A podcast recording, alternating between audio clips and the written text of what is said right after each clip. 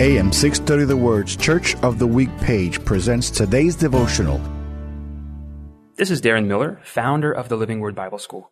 There's a lot of confusion on the baptism of the Holy Spirit. But I want to share what the Apostle Paul teaches about this subject. In Ephesians 1 13 and 14, he says, Having believed, you were sealed by the Holy Spirit of promise, who is the guarantee of our inheritance, until the redemption of the purchased possession to the praise of his glory. Paul also writes in Romans 8 9, If anyone does not have the Spirit of Christ, he is not his.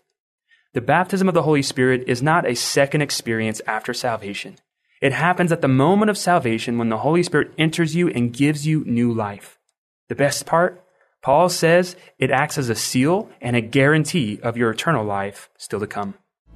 Join us for our Church of the Week program this Sunday morning at 11:30 on AM 630 The Word.